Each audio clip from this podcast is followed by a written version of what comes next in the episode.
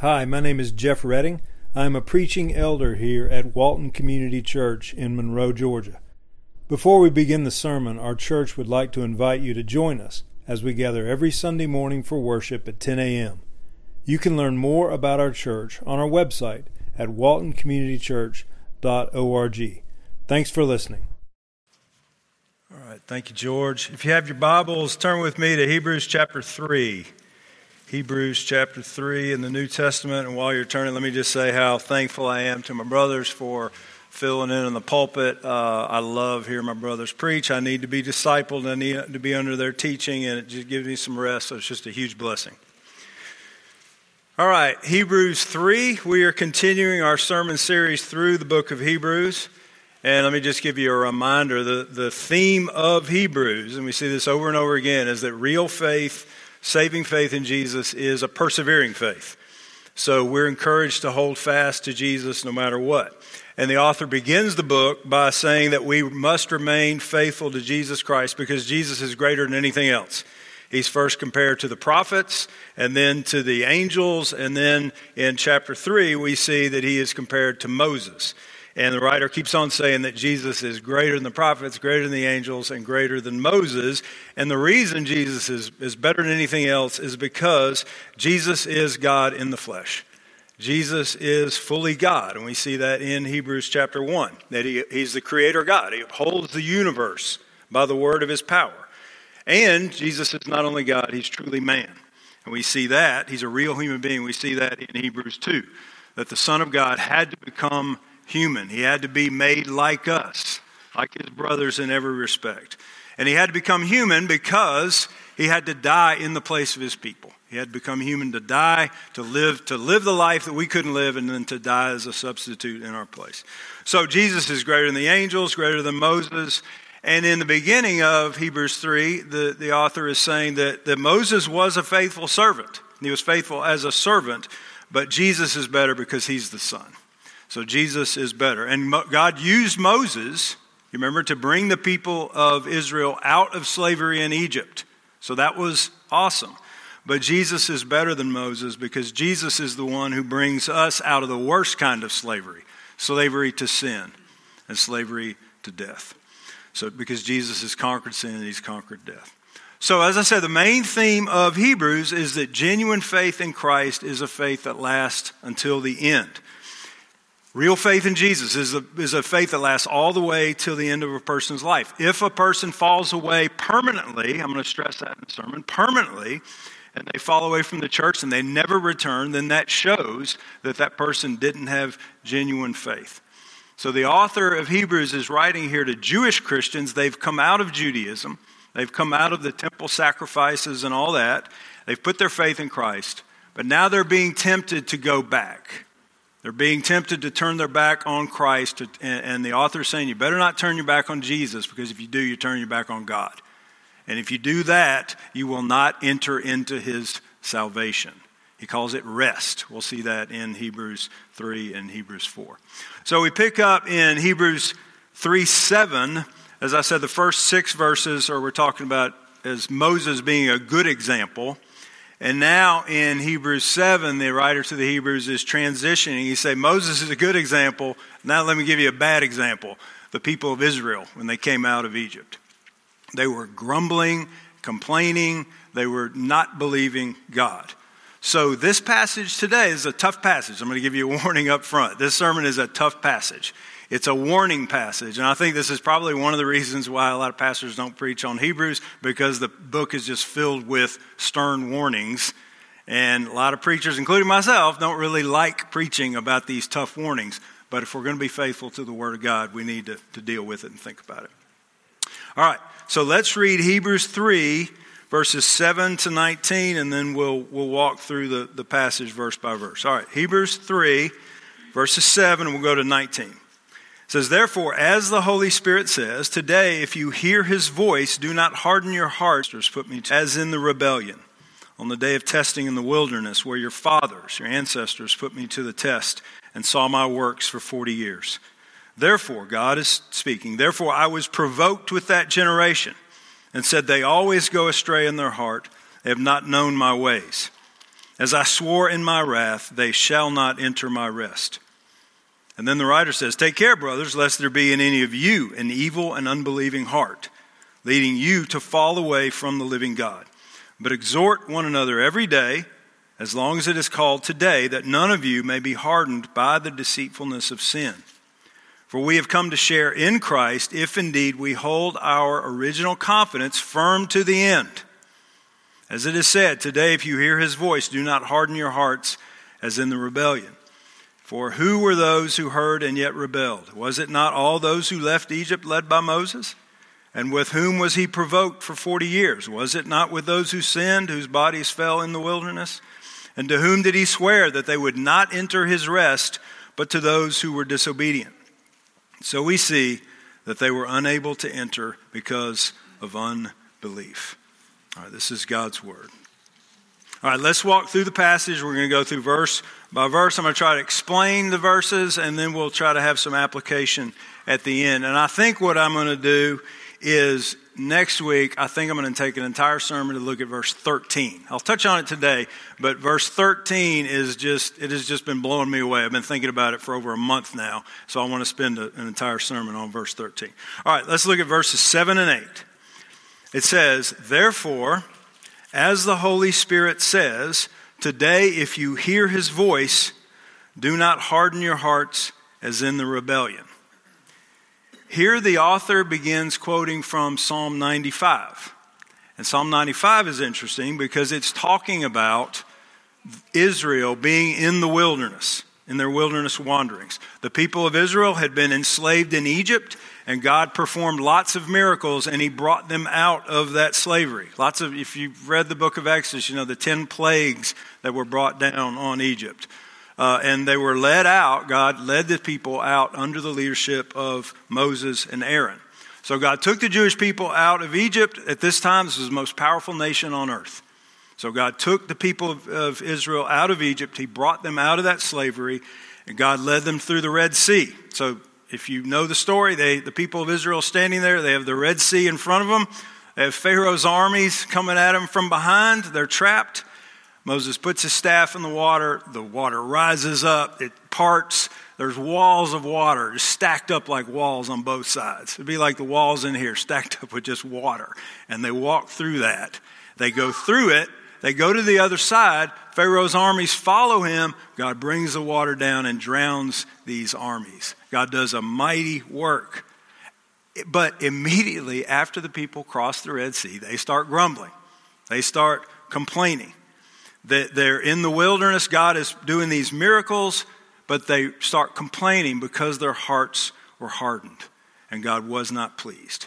Because a hard heart is a heart of unbelief. That's what you'll see in this passage. Now look at verse 7. Look at verse 7. One thing that's awesome about this in verse 7 is we see the writer's understanding of the Bible. Okay? He is he's quoting Psalm 95. Psalm 95 was written hundreds of years before the writer of the Hebrews is writing this letter. He's quoting Psalm 95 written centuries before, yet he doesn't say, he doesn't say as David wrote. That would be fine to say that, but that's not what he says. He says as the Holy Spirit says. That is so important what we see is that the New Testament writers, as first century Christians, they understood that the Bible, at the Bible, at their time, the Bible was the Old Testament. The New Testament was being compiled. But what they understood is that when they're reading the Bible, they're reading God's Word. They're saying that this is the Holy Spirit's Word. Now, this is significant because if we are going to follow in their footsteps, if we're going to be Christians, if we're going to be followers of Jesus, we need to believe the same thing. We need to be people who are convinced that when we read the Bible, God is speaking to us. That's why it says, therefore the Holy Spirit says. So these are the very words of God. In the Bible, God reveals to us who He is. He reveals His plans for us. He speaks to us and makes promises to us. He tells us how we can be in a relationship with Him.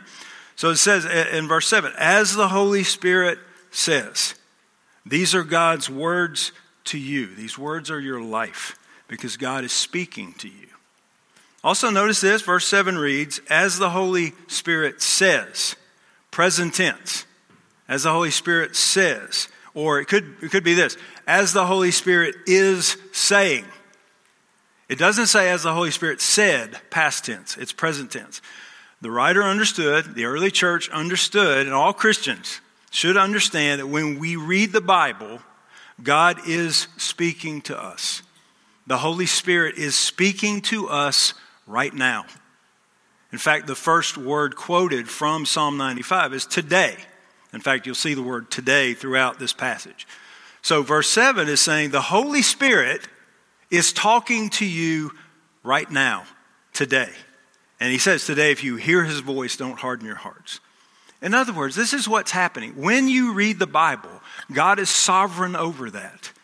God is sovereign over you reading the Bible. When you open up the Bible and when you read the words, you may not think about it this way, but when you're reading those words, you start thinking about what is being said. Do you know what's happening right then? What is happening is, you may not realize it, but God is speaking to you in that moment. He's talking to you. We should understand that when we open up the Bible, God the Holy Spirit is speaking to us personally. In that moment, He's talking to us through His Word. Our corporate reading this morning was from Psalm 1, which talks about the blessed person, the happy person is the one whose delight is in the Word of the Lord, the Word of God. It says the law of the Lord, but that's talking about the Word. So, the one who thinks about God's word, who meditates on God's word, who realizes that God is speaking to us when we read the Bible, that's the blessed one, that's the happy one. So, I'll just ask as a, as a point of, of application question do you regularly open up God's word and hear Him speak to you? Do you think about how He's talking to you? Do you meditate on His word and pray to understand? It? We need to be people who ask, What is God telling me today? What part of my life do I need to change? What part of my thinking do I need to change? That's what we see just in that little opening passage there. All right, let's continue reading Hebrews 3 7 to 11. It says, Therefore, as the Holy Spirit says, today, if you hear his voice, do not harden your hearts as in the rebellion on the day of testing in the wilderness, where your fathers put me to the test and saw my works for 40 years. Therefore, I was provoked with that generation, and I said, They always go astray in their heart. They have not known my ways. As I swore in my wrath, they shall not enter my rest. So, although the people of Israel saw God's works, they saw his miracles, they saw all the things that he was doing, God provided, when they got out in the wilderness, God provided bread for them every morning, manna, miraculously. He, he, they heard the voice of God. God gave them the Ten Commandments. All these things were happening. They saw all the works of God. And yet, they put God to the test.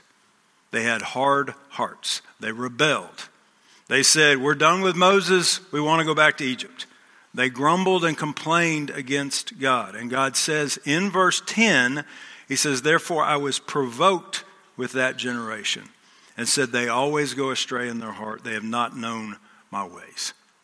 God does not want us to go astray in our hearts. He doesn't want us to have hard hearts. Notice how many times the word heart is used in that section we've been reading. You might want to underline the word heart. Verse 8 says, Do not harden your hearts. Verse 10, they always go astray in their heart. Verse 12, take care, brothers, lest there be in any of you an evil, unbelieving heart. Verse 15, again, do not harden your hearts as in the rebellion. So we're given this warning about hearts. In the Bible, this has helped me to understand this. In the Bible, the heart, we think of the heart as like, like where just emotions are. But in the, in the Bible, the heart is really the inner core of who you are. It's what you not only love, it's not only your affections, but it's the real you. It, it's, it's what you think about, it's what you treasure, it's who you are down deep inside. So a hard heart is a calloused heart, a heart that's indifferent to the things of God. A hard heart that re- is one that really doesn't care about God or His Word. Do you have a hard heart? Do you go astray in your heart away from God, or do you know His ways? Do you want to live for Him? Do you want to please Him? A person that wants to live for Christ is a person with a heart of faith who knows the ways of God. And the way you know God's ways is by knowing Jesus Christ. That's what he says back actually in verse 1. He says, Therefore, holy brothers, you share in the heavenly calling, consider Jesus. In other words, fix your thoughts on Jesus, live for him. That's how we know God's ways. That's a heart of faith. But if a person has a hard heart, their heart is going astray away from God, they don't know God's ways. And God says in verse 11, to me, this is one of the most frightening verses in Scripture. He says, As I swore in my wrath, they shall not enter my rest. God swears they shall not enter my rest. In chapters 3 and 4, the word rest has multiple meanings. We'll look at this in weeks to come. The earthly picture of rest is the land of Canaan that the people of God were supposed to go into. But that generation didn't go into that rest into the land of Canaan. I think it was just Joshua and Caleb out of the whole crew went in there, not even Moses. So that's a picture of an earthly picture of rest, the land of Canaan. But ultimately, God's rest is heaven itself. It's ultimate rest. It's heaven. It's, it's being with Christ in the resurrection life to come on the new earth. That's the ultimate rest. We'll talk more about rest in a future sermon. But what God is saying in verse 11 He's saying, if you have an unbelieving heart, a hard heart, then God is taking an oath and He's swearing, He's promising. He's saying, if you continue in your hard hearted ways, you will not join me in heaven. You will not enter my rest. That's what God is promising.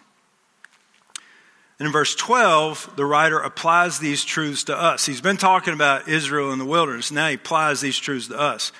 He's a good preacher. Verse 12, he says, Take care, brothers, lest there be in any of you an evil, unbelieving heart leading you to fall away from the living God. There it is again, a warning about the heart. And he says, Be careful, watch yourself, watch out, examine yourself. He's saying, Make sure that you don't have an evil, unbelieving heart. Because if you have an evil, unbelieving heart, if you continue in that, then you will fall away from the living God. Now, notice this too. The writer of Hebrews is talking to folks in the church. This is like a sermon to the church. He's not on the street corner, he's talking to people in the church. And he's assuming that most of them are genuine believers. You can see that a number of places. That's why back in, in Hebrews 3 1, he calls them holy brothers. He says, Holy brothers, you who share in the heavenly calling. He addresses them as believers. He does the same thing right here in verse 12. He says, Take care, brothers. So he assumes, he's talking to the church, he assumes that most of them have a genuine faith in the Lord Jesus. They're brothers, they're part of God's family. As I told Jaden, he's a brother now, he's part of, part of the family. But the writer also realizes that among this group of believers, and this is the way it is with every congregation, among this group of believers, he realizes there are going to be people who do not have genuine faith.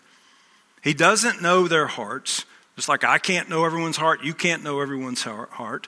And outwardly, there are people who appear to be genuine followers of Christ, but they're not. He realizes, the writer realizes, he's speaking to a mixed group wheat and tares, right? Within the visible church, we see this in Scripture, within the visible church, what we see, there are born again people who love Jesus, and there are those who do not have real faith in Christ. They don't have spiritual life. And by the way, just as an aside, to obtain spiritual life, you can't work it up within yourself. You can't create spiritual life within yourself. As Jesus says, flesh gives birth to flesh. You can't give yourself spiritual life. Jesus says, flesh gives birth to flesh, spirit, the Holy Spirit gives birth to spirit. The Holy Spirit is the one who gives spiritual life. And Jesus says also, you must be born again. You must be born again. And the only way that you can have spiritual life is through the power of God, the power of the Holy Spirit. Only the Holy Spirit can take a dead heart and make that heart alive to God, make that heart responsive to God. That's, that's how you have genuine spiritual life. But as I said, in the church, in the church, it's a mixed crowd within the visible church. And the writer of Hebrews realizes that. And he says, he's given this warning. He says, if a person falls away from Christ, visibly and they don't return, then you know that that person did not have spiritual life to begin with. You know that person did not have a real faith in Christ. Now, listen, people can fall away for a season. because sin is very powerful. People can fall away. Sin is so deceiving. And sometimes people will be deceived and fall away for a time. But if they're true followers of Jesus, they won't fall away forever. If they have real faith in Christ, they will keep their faith to the end. But the writer has given us this warning, this very scary warning, because it's a mixed crowd. And he says, Take care, be careful, watch yourself, lest there be in any of you an evil and unbelieving heart leading you to fall away from the living God. Notice this, too, just real quick. He's a living God. He's not a dead God. He's alive. He's a true and living God. He's moving and working always. We may not have eyes to see it, but God is always moving and working. He is alive. All right, verse 13 says, But exhort one another every day, as long as it is called today, that none of you may be hardened by the deceitfulness of sin. How do you keep from having a hard heart? One way is through the encouragement, through the exhortation of our fellow Christians. That's what it says right here. Exhort one another every day. He's talking to the church. One of the ways we can retain a tender heart of faith is through our fellow Christians. We can continue, help each other to continue to live for God and be faithful to Christ by exhorting one another, by encouraging one another, by being with one another, by worshiping the Lord with one another. This is how, this is one of the ways that we keep our heart from becoming hardened by the deceitfulness of sin.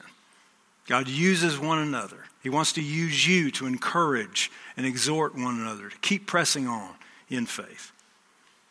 All right, verse 14 says, For we have come to share in Christ if indeed we hold our confidence firm to the end. This is another one of these warnings. We have come to share in Christ. We're in union with Him spiritually. So it says, We have come to share in Christ, and then it gives this qualifying statement. If indeed we hold our original confidence firm to the end. Once again, the writer to the Hebrews is saying, if you hold your confidence in Christ firm to the end, all the way to the end of your life, that's a sign that you've truly come to share in Christ. That's a sign of true saving faith. And as I said, we see this over and over again in, in Hebrews. Now we come to Hebrews 15 to 19. In these verses, the writer goes back to Psalm 95 and he applies it to us again. So this is, this is uh, Hebrews 3 15 to 19. As it is said, today, if you hear his voice, do not harden your hearts as in the rebellion. He keeps giving us this warning. Do, do you hear God's voice speaking to you now? If you hear his voice, don't harden your heart. That's what he's saying. Verse 16 For who were those who heard and yet rebelled? Was it not all those who left Egypt led by Moses? And with whom was he provoked for 40 years? Was it not with those who sinned, whose bodies fell in the wilderness? And to whom did he swear that they would not enter his rest, but to those who were disobedient? So we see that they were unable to enter because of unbelief. He's saying all these people were under the leadership of Moses, they were in the presence of God. They saw his mighty works. They were with true believers, such as Moses, Joshua, Caleb. But the fact that they were with Moses and Joshua and Caleb, the fact that they were with this group doesn't mean they had hearts of faith. They still did not believe God, they didn't trust Him. And so God made a promise. He swore that they would not enter His rest. Now, I don't think that everyone who died in that generation was unsaved. I don't think that's the case. But God is giving us a picture, and He's saying they were unable to enter the rest of Canaan. And this is a picture, it's an earthly warning about what happens if you reject God with an unbelieving heart. You won't enter His heavenly rest. And I would just ask can, can you imagine how terrifying that would be? Can you imagine how terrifying it would be to have God say to you, because of your unbelieving heart, because of your evil, unbelieving heart, God is saying, I'm going to make a promise to you. I'm going to make a promise to you. You're not going to enter my heavenly rest. And God keeps his promises. Can you imagine God making that promise to you? God, the horror of hearing that, God swearing in his wrath. Now, some people will hear that and they laugh. They think that's funny. They think it's cute. You know what that shows? They have an evil, unbelieving heart. They think, oh, that's cute little. These religious people are funny. That's an evil, unbelieving heart. And God is swearing. If you continue in that, you won't enter his rest. Now, what we're seeing here is the author to the Hebrews, he's a preacher. He's concerned about the souls of these people, and there's an urgency in his message. Notice how many times he says today, as long as it is called today. God is saying, don't put this off. Settle this, settle it today. The Holy Spirit is saying to us today, right now, examine yourself. Honestly, is your heart unbelieving? Have you hardened your heart, or do you have a tender heart toward God? Is your heart tender and responsive to God and His Word? Do you want to please Him? Do you want to live for Him? If not, if honestly, if you examine yourself and honestly you don't care about Christ and His Word, you're not living for Him, you're not repenting of your sin, you're not trusting in Christ, you've got a hardened heart. You've got an evil, unbelieving heart. And as I said, God is swearing to you that if that doesn't change, you're not going to enter His heavenly rest. God is making a promise, and this is terrifying.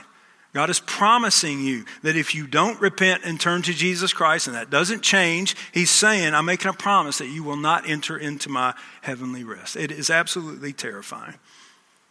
Now, I've said this before, I'm going to close with this. The hardest part about preaching is knowing, like the author of Hebrews says, that I have a mixed group. That, that within, even within a small church, I'm sure there are people all across the spectrum in their faith. On the one hand, and this is the real hard part for me preaching about this. On the one hand, there are people who have genuine faith in Jesus Christ. They don't have hard hearts, they don't have evil, unbelieving hearts. They want to please the Lord, but they may have doubts. Their faith may be weak. And when I'm preaching a sermon like this from Hebrews with these warnings, some of those people are terrified. And they shouldn't be. They shouldn't be. So for those folks, they have real faith. It's a weak faith, but it's real. And they need to have confidence and joy in the Lord. They need to rejoice in the Lord, have confidence in His Word. But when, as I said, when they hear a sermon like this, they can have a tendency to doubt their salvation. And the last thing I want to do is for those folks who have genuine faith in Jesus is to make them doubt their salvation. I do not want to do that. So that's one end of the spectrum. Now, here's the hard part about preaching. On the other end of the spectrum, we got all these people in between. On the other end of the spectrum, we've got people with hard hearts.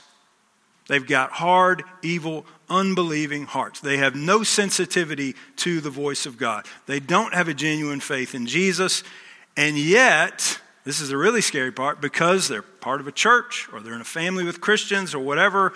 They walked an aisle, signed a card, made a decision, went through confirmation, whatever.